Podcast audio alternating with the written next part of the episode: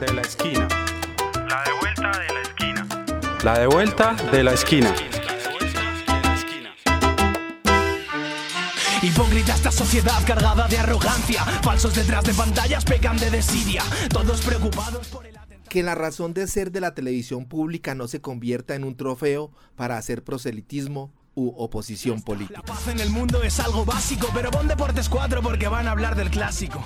Así está Colombia es un país que afortunadamente cuenta con televisión pública a nivel nacional, regional y local, con una trayectoria y experiencia en televisión pública que según nos cuenta Germán Franco, docente y periodista, realizador de cine y televisión, quien además fue director de comunicaciones del Ministerio de Cultura, esta es un patrimonio muy valioso de todos los colombianos que tenemos que aprender a cuidar, proteger y defender para que ese sistema todo de televisión pública esté al servicio de todos los colombianos. Y esa es la principal diferencia. Es que la televisión pública, como su nombre lo indica, lo que hace es ayudar a construir lo público. ¿Qué es lo público? Lo público no es lo estatal, no es lo institucional. Lo público es lo que nos conviene y nos pertenece a todos.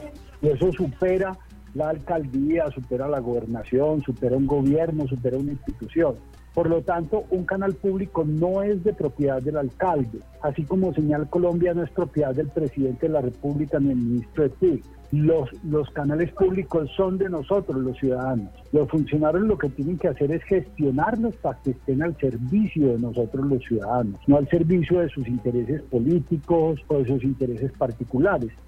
Por lo tanto, no debemos confundir la misión de lo público con lo gubernamental, pues la licencia otorgada a los canales públicos se financia con recursos económicos de la ciudadanía y su función no debe estar encaminada para estar al servicio de los intereses de los gobernantes de turno. En Medellín, en Antioquia y en Colombia, en los últimos años, estos objetivos se han desviado, como nos lo describe Omar Rincón, profesor universitario y crítico de televisión en Colombia.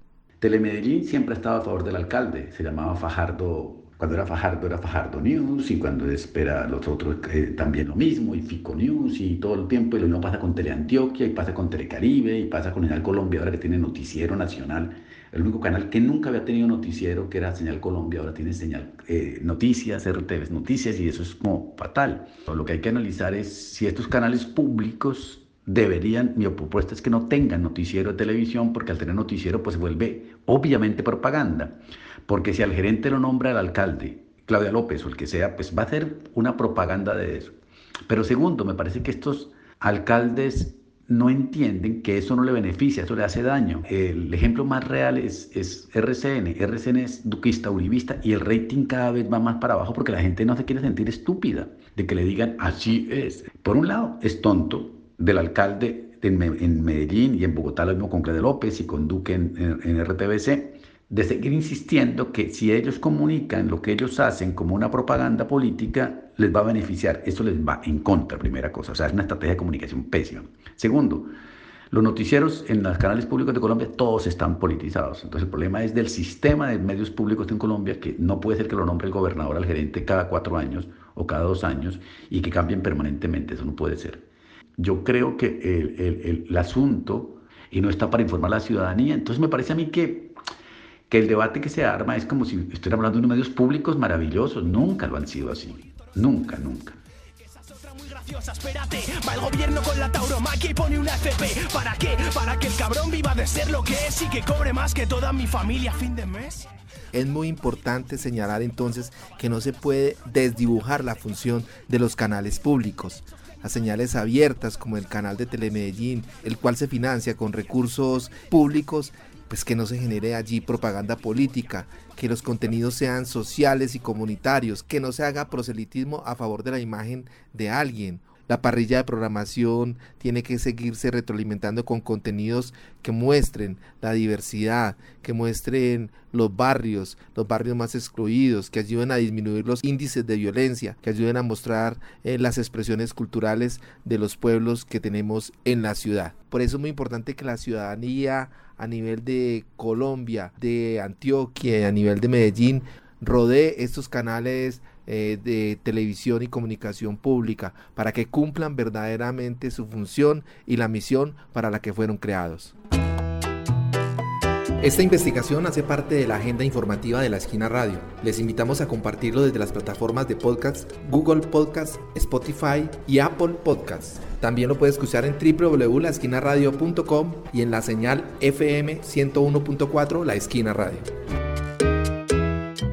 Otro tema que ha generado mucha polémica a nivel de la ciudad y del cual hemos venido tratando esta semana en nuestro noticiero tiene que ver con la asignación de los recursos económicos para los medios de comunicación en la ciudad de Medellín. Si los recursos económicos se asignaran a través de una distribución programática, se podría aportar más al fortalecimiento de los procesos comunicativos comunitarios y al ejercicio del derecho a la comunicación e información de los ciudadanos. Marcela Londoño Ríos, comunicadora social y periodista, y magíster en gobierno y políticas públicas, nos habla al respecto. Eh, hemos estado revisando eh, la distribución programática y no programática de los recursos económicos para los medios de comunicación comunitarios, alternativos y ciudadanos pues, de la ciudad de Medellín. Y ahí pues nos hemos encontrado que en esa distribución de recursos hay unos pro y unos contra, tanto para la administración municipal como para los mismos medios de comunicación comunitaria. ¿Qué entendemos por distribución programática? La distribución programática es esa distribución que se hace de forma pública, a manera pública, para el conocimiento y para la participación eh, y el debate de los ciudadanos. Son como esos criterios o esas reglas de juego donde los ciudadanos y los interesados en acceder a estos recursos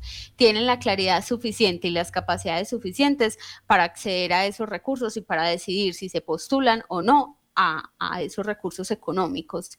Y los no programáticos son los que tienen que ver que solamente el administrador de esos recursos eh, sabe cómo se entrega, a quién se entrega y cuándo se entrega y en qué monto y, y con cuáles montos se entrega esos recursos públicos. ¿Qué ganamos y qué perdemos con esa distribución programática o sin esa distribución programática? Entonces vámonos al marco de, de qué pasa en la ciudad cuando no contamos con criterios de distribución programática para la entrega de recursos públicos a medios. Hablemos eh, específicamente, por ejemplo, de la alcaldía de Medellín. Sin la distribución programática, ¿qué ganaría la alcaldía? Ganaría que la decisión sobre la agenda informativa de los medios podría decidir qué publican los medios en, sus contenidos, ¿cierto? que no tiene una regularización de justamente esa política distributiva.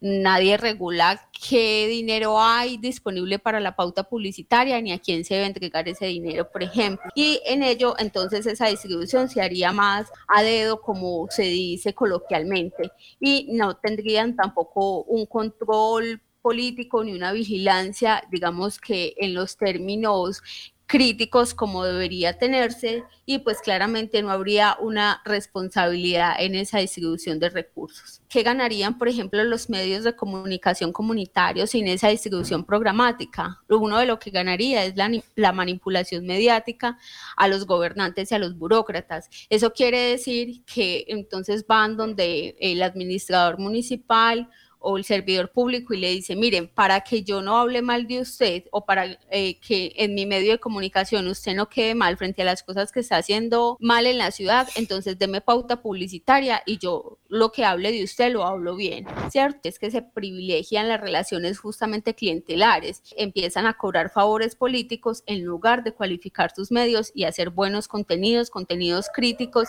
y contenidos con, digamos que con las bases del periodismo que justamente es la verdad o yo para que voy a cualificar o voy a hacer contenidos de calidad, si haciéndolos o no, yo obtengo la pauta publicitaria correspondiente. Si nos vamos ahorita al marco de, la distribución programática de una ciudad pensada con criterios programáticos para entregar recursos públicos a los medios, pues ganaría tanto la administración municipal como los medios de comunicación comunitarios. ¿Qué ganaría la administración municipal? Ganaría transparencia en los procesos de distribución de los recursos públicos. Entonces sabría exactamente quién puede acceder, cómo acceder a esos recursos públicos, quiénes ganaron, por qué ganaron.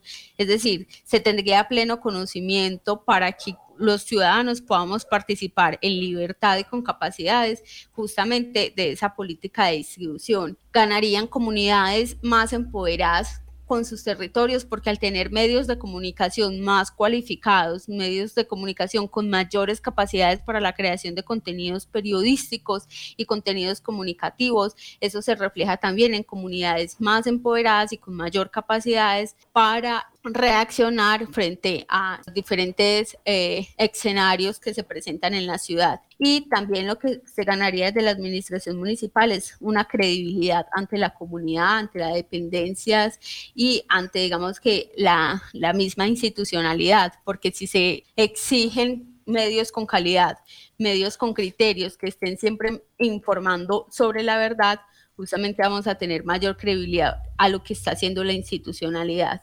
Queda claro entonces que para que la televisión pública cumpla con su verdadera misión, es prioritario que sus contenidos y en especial en los noticieros no se conviertan en espacios para informar sobre la institucionalidad y poder garantizar así la independencia y el equilibrio de la información.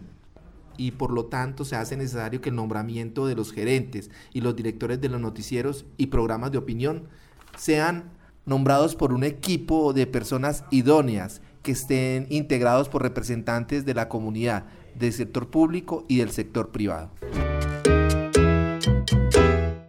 Esta es la de vuelta de la esquina, una producción de la Asociación Palco para el noticiero La de vuelta de la esquina radio. Consulta nuestra agenda informativa de la semana en www.laesquinaradio.com.